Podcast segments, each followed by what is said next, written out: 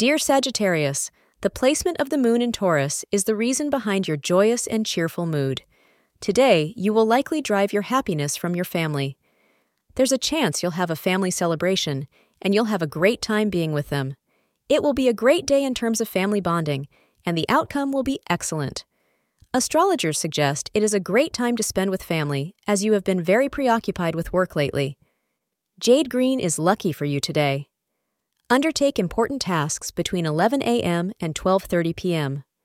Recent arguments and misunderstandings in your love life may have you feeling a bit down today. Shake it off, however, as these depressing periods are transient. Sometimes social commitments fall through or relationships go awry, but remember that your true friends and loved ones will be with you for years to come. Thank you for being part of today's horoscope forecast.